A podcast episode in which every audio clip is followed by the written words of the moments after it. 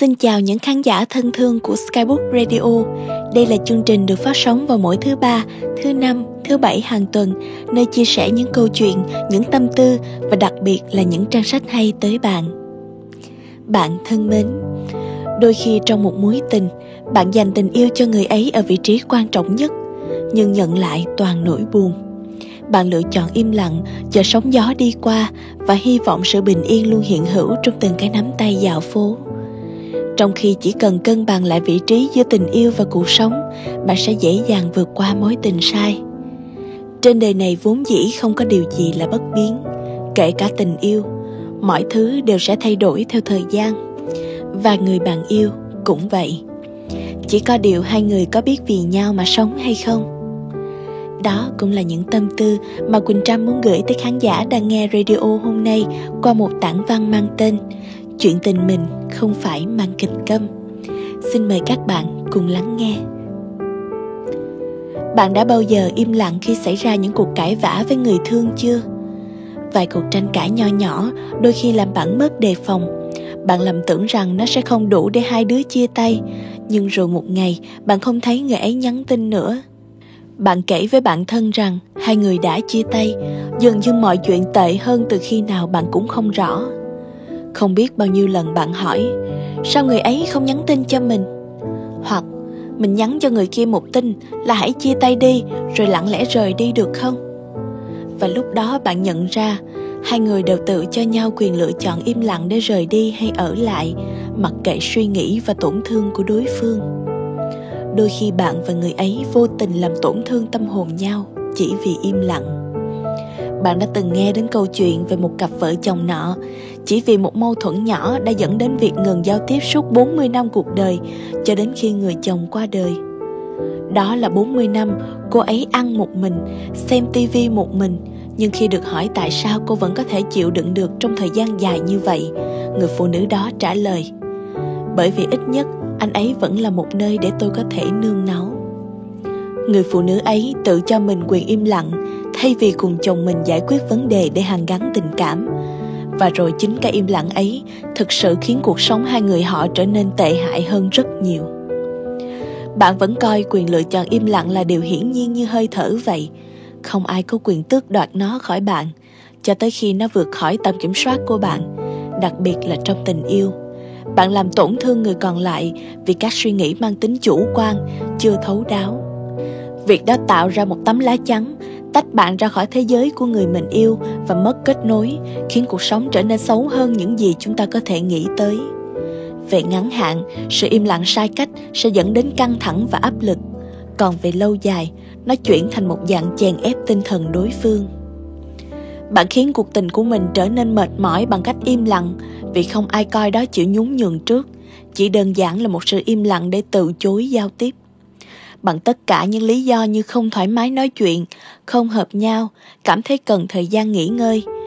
Bạn hợp lý hóa cho việc ngừng giao tiếp của bản thân. Việc im lặng đôi khi là hành động độc hại, nó như một trò chơi mà đối phương không biết làm thế nào để giải quyết vấn đề, còn một người chẳng phải làm gì nhiều ngoài im lặng yêu một người là để người ấy được làm chính mình thay vì yêu cầu người ấy phải thế này thế kia hoặc đè nén người ấy bằng một loạt hành động bạn nghĩ rằng sẽ khiến người ấy cảm động. Và khi người đó không đồng tình, bạn lại lặng thinh. Như vậy, bạn không phải yêu người ấy càng sâu đậm, mà bạn yêu bản thân mình nhiều hơn. Và kiểu yêu này chỉ gây ám ảnh, làm tổn thương đối phương và cả chính bạn. Khi bạn và người yêu lựa chọn im lặng để kết thúc vấn đề, dường như có một mầm cây giữa sự xa cách độc hại được gieo vào cuộc sống của cả hai quyền lựa chọn im lặng là một công cụ để kiểm soát người bạn yêu, buộc họ vào một mớ cảm xúc hỗn độn, khiến đối phương phải tự vấn bản thân xem mình đã làm sai điều gì. Im lặng cũng là một con dao hai lưỡi trong các cuộc tranh luận khi bạn cho rằng đó là cách để kết thúc vấn đề, song trên thực tế, đó còn là sự khước từ thấu hiểu. Vượt qua các cấp độ tinh thần, im lặng còn gây tổn hại về mặt thể chất bạn dần trở nên chán ăn, mất ngủ, thường xuyên căng thẳng và đau đầu. Tất cả cũng chỉ vì hàng loạt câu hỏi, tại sao anh lại im lặng với mình? Tại sao mình không chịu mở lời? Khi vấn đề còn được nói ra, bạn sẽ còn tìm được cách giải quyết.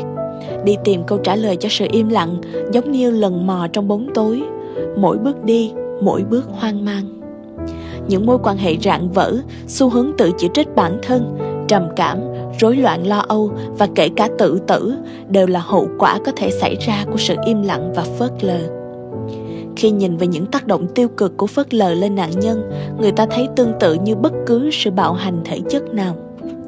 Có những mối quan hệ im lặng đến từ một phía, như trường hợp của tôi, đến từ cả hai phía. Ai là nạn nhân và ai là hung thủ?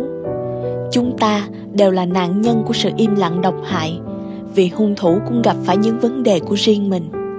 Chừng nào họ còn giữ trạng thái im lặng, cô lập đối phương, tách biệt nhau ra khỏi mối quan hệ, chừng đó họ còn chìm trong sự tức giận và cảm xúc tiêu cực. Tôi yêu anh ấy rất nhiều, nhưng tôi không thích cách anh ấy yêu tôi. Tôi còn yêu anh ấy, nhưng tôi không còn thích anh ấy nữa. Liệu tôi có thể lựa chọn buông tay anh ấy trước được không? Rồi một người tự trách. Tôi chưa từng đối xử tốt với ai như cô ấy nhưng cô ấy thì điều tồi tệ hơn là việc lựa chọn im lặng và phớt lờ cảm xúc của người khác có khả năng gây nghiện. Khi bạn nhận ra hiệu quả của cách thao túng cảm xúc này, thì bạn đã liên tục sử dụng trong mối quan hệ của mình như một cách để phản kháng trước những bất đồng hay sự không vừa lòng với bất cứ vấn đề gì phần lớn chúng ta luôn cho mình lựa chọn mọi hành động sẽ diễn ra trong một cuộc tình, nhưng không cho người còn lại quyết định bước tiếp hay ngừng cãi nhau. Những ví dụ rất yêu, nhưng yêu chưa tới này, đầy rẫy ngoài kia.